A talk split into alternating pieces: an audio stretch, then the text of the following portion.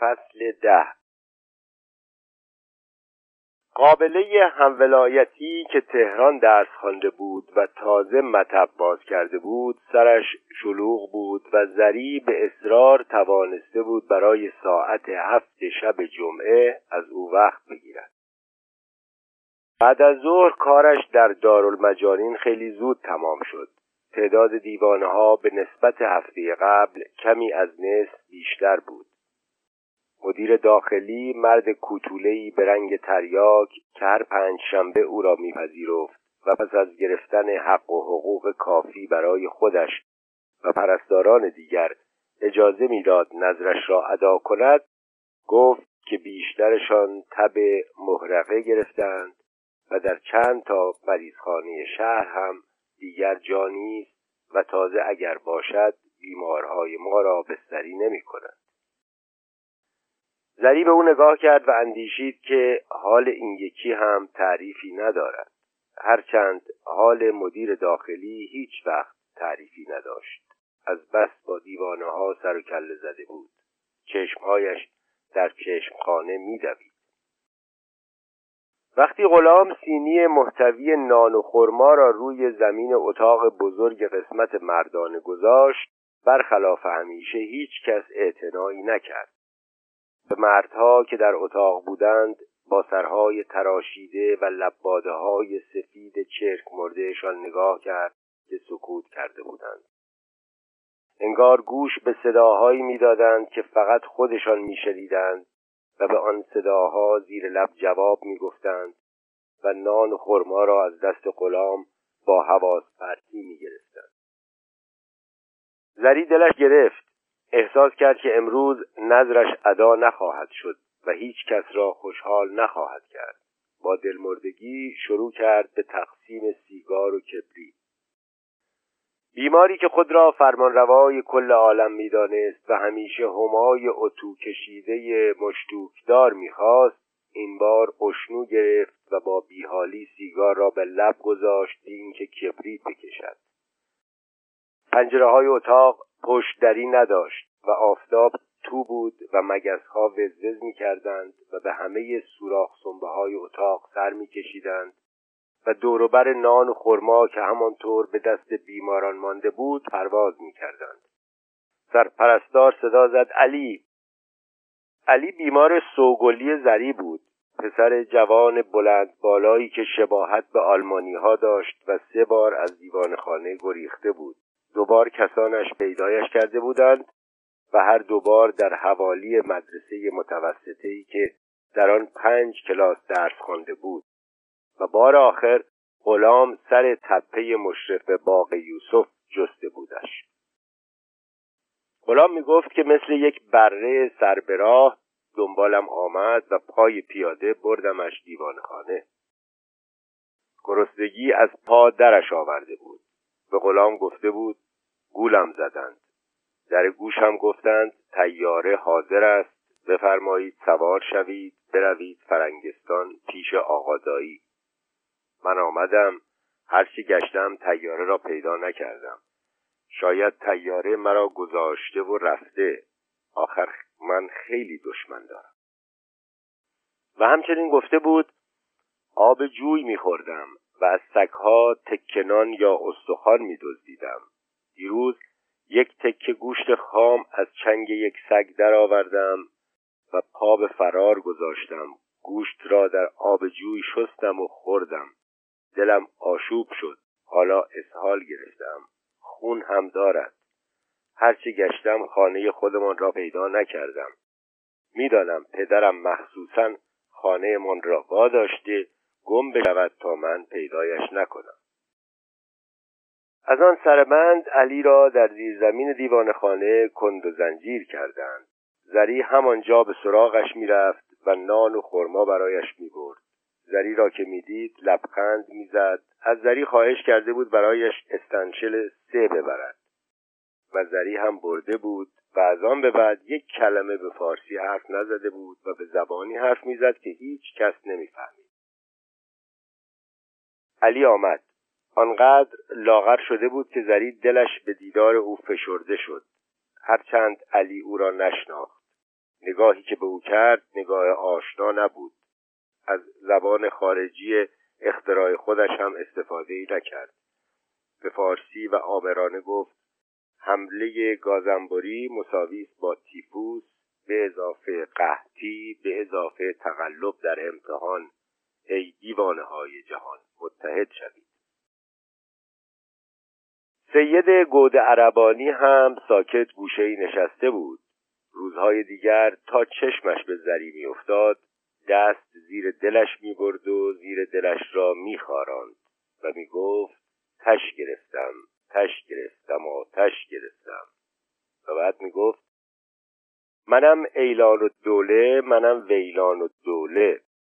هدیه های زری را می‌گرفت و به جایش روی کاغذهای خیالی دعای مهر و محبت و جادو جنبل و تلسمات تحویل می‌داد و می‌گفت بی حساب اما پیراهنت را با آب مرد خانه بشوی روی مزار یک کشته پهن کن و صبح بده بپوشد سبیل پلنگ و مغز الاغ سیاه. و بعد آن دیوانه که زخم خیالی پایش را با هر چه لطه و کهنه گیر می آورد می بیچید و پای بسته را دراز می کرد و با باد بزن بادش می زد. اما باد بزن از دست او افتاده بود وقتی با غلام و مدیر داخلی از باغچه بیگل بیمارستان میگذشتند زن جوانی را دیدند که روی یک لحاف کهنه زیر درخت کاج خوابیده.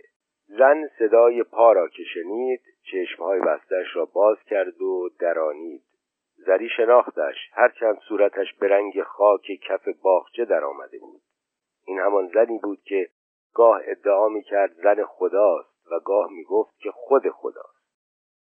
وقتی لال عباسی های باخچه ها گل می کردند آن روزها که آدم با حوصله پیدا می شد آبشان بدهد گلبرگ های قرمزشان را می کند و به گونه و لبهایش می بالید و منتظر خدا می نشست می گفتند وردهایی می به زبانی شبیه به عربی و چشم به آسمان می دوخته و عقیده داشته که خدا روی پشت بام منتظرش نشسته اما او نمی رود او زن است و نباید پا پیش بگذارد. و زن خدا اینک زیر درخت کاج افتاده بود و پوستش میپرید و لبهایش داغمه بسته شاید تا چند لحظه دیگر با پای خودش پیش خدا می‌رفت. زری اندیشید کاش پیش خدا برای همهشان شفاعت کند. زن از میان لبهایش گفت آب نور چشمهایش را خیره کرد و چشمها به هم رفت. غلام دوید زری از آقای مدیر پرسید چرا اینجا افتاده؟ مدیر گفت تیفوس گرفته. زری گفت خب این که همهشان می‌گیرند. مدیر گفت چه بهتر همهشان راحت می‌شوند. کس و کارشان از خدا می‌خواهند که اینها راحت بشوند. فایده نگه داشتنشان چیست؟ غلام با یک کاسه لعابی پر آب سراسیمه آمد. خم شد و لبه کاسه را به لب زن گذاشت و گفت خواهر بخور. زن نتوانست. زری دستمالش را از کیفش درآورد و تر کرد و به لبهای زن مالید و بعد به صورتش و دستمال را چهارتا کرد و در کاسه آب فرو برد و گذاشت روی پیشانی و چشم زن خدا. بعد راه افتادند. مدیر داخلی پا به پاشان می آمد و توضیح می‌داد سه تا از پرستارهایمان تیفوس گرفتند و حالا آن دنیا راحت و آسوده زیر درخت توبا گرفتن نشستند. زن خدا هم امشب راه میافتد و چون زری نگاه ملامتباری به او انداخت اینطور ادامه داد که تعجب است. تبشان که تند می شود دیوانگی از سرشان می پرد. اگر می توانستیم از این مرض نجاتشان بدهیم شاید خدا کلی شفایشان می‌داد. اما چه فایده؟ عاقل هم که شدند تازه اول بدبختیشان است. خانواده هاشان به زندگی منهای آنها عادت کردند و دیگر حوصله و جا برای پذیرایی آنها ندارند. در قسمت زنانه چشمش به زن افلیج افتاد. از این زن می ترسید چرا که زن او را مسئول فلج خود می دانست و زری هم در مقابلش قلبا احساس گناه می‌کرد. زن همیشه شروع می‌کرد جنده مادر قهبه باز آمدی؟ از جانم چه می‌خواهی؟ این زن وقتی پاهای سالمی داشت از زری یک دمپایی کهنه یک گیوه نیمدار یا یک ملکی آبادهی خواسته بود. می‌گفت آبرو دارم و نمی‌توانم پای برهنه بروم خلا. می‌گفت خدا خانم اسمت را مرگ بدهد. اگر مهریه و هشت یکمم را خرج خودم می‌کرد نه خرج آن یاردان قلی دیوس که بغلش میخوابد حالا به تو جنده محله مردستان نمی‌گفتم گوهت درمان. اما زری هفته بعد نوبت زندانش بود و هفته بعدتر هم فراموش کرده بود و وقتی گیوه نوعی خرید و برای زن برد دیگر دیر شده بود و زن هم فلج شده بود. هرچند همه می‌دانستند که فلجش ربطی به گیوه داشتن یا نداشتن ندارد. از آن به بعد هر وقت چشمش به زری میافتاد دشنامهایی نثار او می‌کرد که زری به عمرش نشنیده اما پرستارها می‌گفتند شبها گیوه نو را در بغل می‌گیرد و میخوابد. با چشم دنبال دختر آموزگاری گشت که یک چشمش مصنوعی بود. او هم از زری دل خوشی نداشت و نمیگذاشت به او نزدیک شود. زری سهم او را همیشه تو تاخچه میگذاشت. گاهی آموزگار در لطف میآمد و خطاب به زری از این قبیل حرفها می‌زد. این لکاته را ببین چه عطری زده. پیف پیف خوش به دلت خدیجه. رسیدی به این دریجه. یادت است دختر خیاطمان بودی؟ می‌دانستم عاقبت خودت را لا می‌دهی با آن شوفره که در هر شهری یک زن داشت. و دست می‌زد زیر چانه زری و می‌گفت ای قرشمال.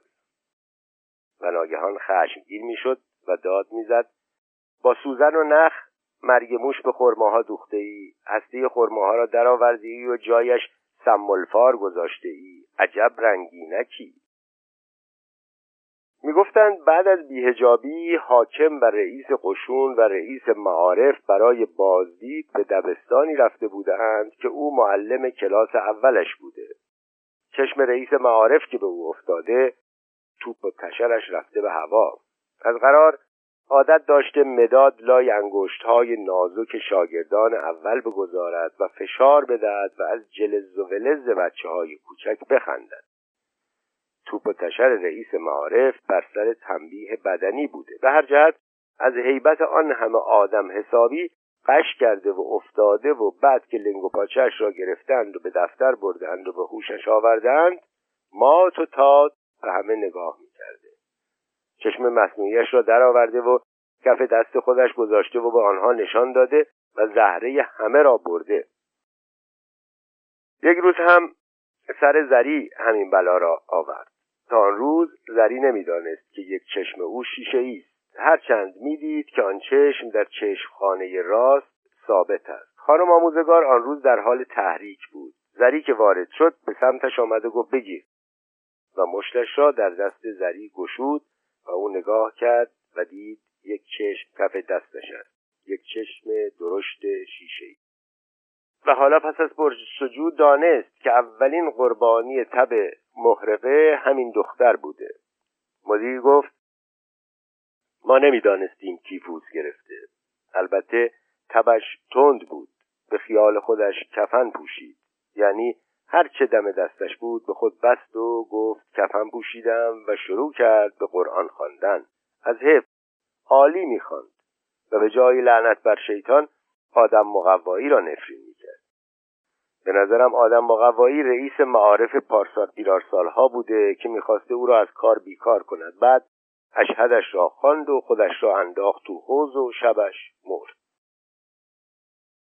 و آخر سر رفت سراغ خانم فتوهی که تختش مشرف پنجره بود و همیشه چشم به باغچه داشت. به امید اینکه کسانش بیایند و به باغ 124 هزار متری ببرندش. خانواده فتوهی را می شناخت دستشان به دهنشان می رسید اوایل بیماری خانم فتوحی را پیش خودشان نگه می داشتند اما وقتی دیگر از دستش به جزا آمدند و از بهبودش ناامید شدند به دیوان خانه حوالش دادند. پیش از جنگ اتاق خصوصی داشت و تا مادرش زنده بود مرتب و حتی وقت و بی وقت به او سر می‌زد و گاه گدایی یک هفته تا دو هفته به خانه می بردش و خوب که عاجز می شد به زور می آوردش و در دفتر دیوان خانه می کاشتش و خودش بیبش می زد. برادر خانم فتوحی معلم معروف شهر بود و بت جوانهای تازه بالغ به شمار می آمد. خیلی که هنر می‌کرد ماهی سالی به خواهر می‌رسید واقعا او را انداخته بودند آنجا و رفته بودند ولی او قطع امید نمی‌کرد. منتظر بود بیایند دنبالش و به باغ 124 هزار متری ببرندش. دختری سبزه با ابروهای پهنه به هم پیوسته و دندانهای جلو آمده بود و موهایش فلفل نمکی می‌زد. هیچ وقت از زری خوراکی نمی‌گرفت. دیگرانی بودند که حرف می‌زدند و گاه دو تا سه تا سه بار دست دراز می‌کردند اما او آرش میآمد. میوه های باغ که می‌رسید زری گیره های پروپیمان زردالو کتانی و سیب ترش و گیلاس و هلو و گلابی به زندان و دیوان خانه می برد اما خانم فتویی حتی نگاه نمی کرد.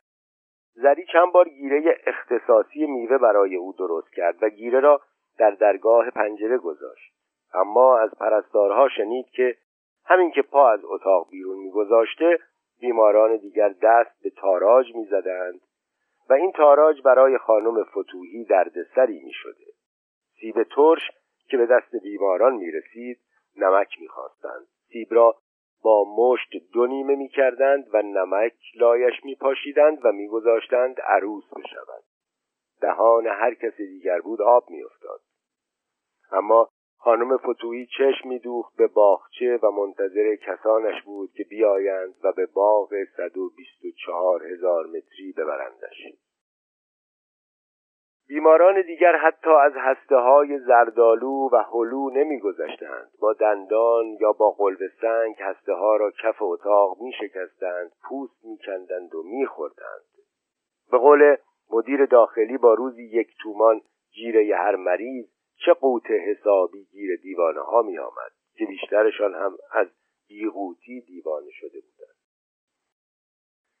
کار تقسیم که تمام می‌شد زری کنار تخت خانم فتوحی می نشست و به درد دلش گوش می‌داد. خانم فتوحی از تمام بیماران بدش می آمد و لام تا کام با هیچ کدام حرف نمی‌زد.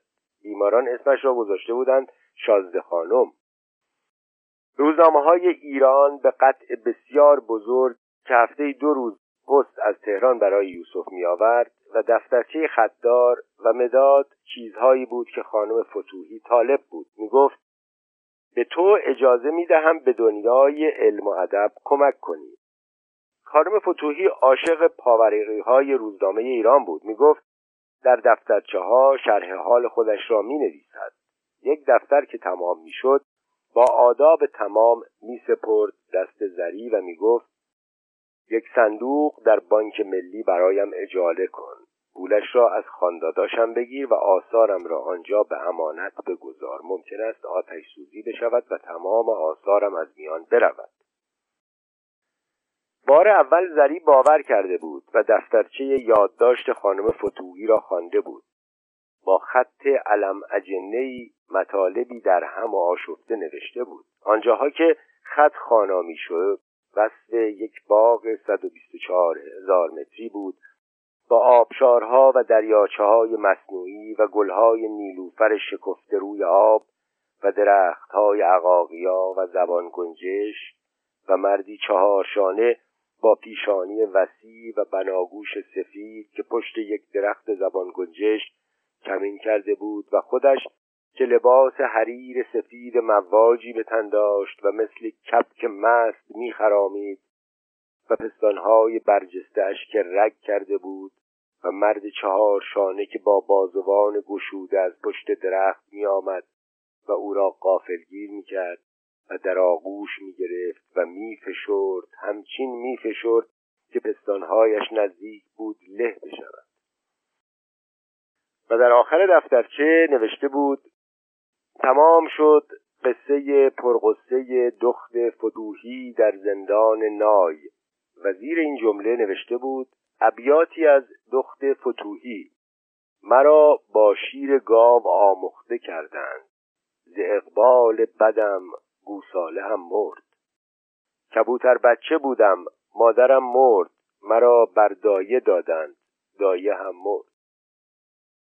زری می‌دانست که ابیات از دخت فتوحی نیست چرا که ام خانم هم غالبا همین شعرها را زمزمه می‌کرد البته دخت فتوحی زمانی که عاقل بود دست به قلمش خوب بود و مقاله هایی درباره حقوق زن و علیه مظالم مرد در روزنامه های محلی می نوشت و مجله ای را هم راه می برد که در آن دختران را به بیداری می خواند. خانم فتویی را نمی‌شد دست کم گرفت. در شهر اولین زنی که چادر آبی کلوش سر کرد و به قول خودش کفن سیاه را کنار گذاشت او بود. و هنوز کشف هجاب رسما اعلام نشده بود که او چادر آبی کلوش را هم مرخص کرد. وقتی حالش خوب بود برای زری درد دل می کرد که حیف کسی قدرم را ندانست. که مردها آمادگی برای پذیرفتن زنی مثل مرا نداشتند. که اولش خیال می کردند اصلم و خواستند انگشت به اصل فرو کنند و من که گفتم دست خرکوتا شروع کردند به مسخره کردنم یا ندیده گرفتنم. و ناگهان فریاد می‌زد دیوانه هم کردند دیوانه هم کردند. من به آنها گفتم نمی‌دهم آنچه را که شما می‌خواهید بدهم نمی‌دهم. مگر من نور همادم خلاص زنهای احمق هم کو تا بفهمند من کی بودم و چه کردم. زری پای تخت خانم فتوهی نشست و سلام کرد و خانم فتوهی چشم از باغچه برگرفت و متوجه او شد و سلامش را جواب داد. زری دست به کیف برد و چهار شماره روزنامه ایران درآورد و داد دست خانم فتوهی چشمش افتاد به کنار بالش و روزنامه های سابق را دید که روی هم چیده شده. خانم فتوهی روزنامه های تازه را یکی بعد از دیگری باز کرد. از عوض شدن تفصیلات و قطع کوچک آنها ابروها را پر از چین کرد. زری پرسید این دفعه روزنامه ها را به بیمارها نداده اید؟ خانم فتوحی آشفته جواب داد نه بیشترشان از زندان آزاد شدند. دو تا از روزنامه هایت را علی برد و خورد. بعد های زری را برانداز کرد. مثل اینکه از آستین های بلند چیندار بلوزش خوشش نیامد. پرسید چند صد متر پارچه برای آستین ها حرام کرده ای بعد روزنامه های تازه را مچاله کرد و کنار تخت انداخت و آنگاه رفت سراغ روزنامه های قدیم. آنها را از کنار بالشش برداشت شمرد و دسته کرد و لوله کرد و با آن ناگهان به شدت به سر زری کوفت و گفت می‌گویند افسر خانم دختر سردار مرده کفن هم نداشت.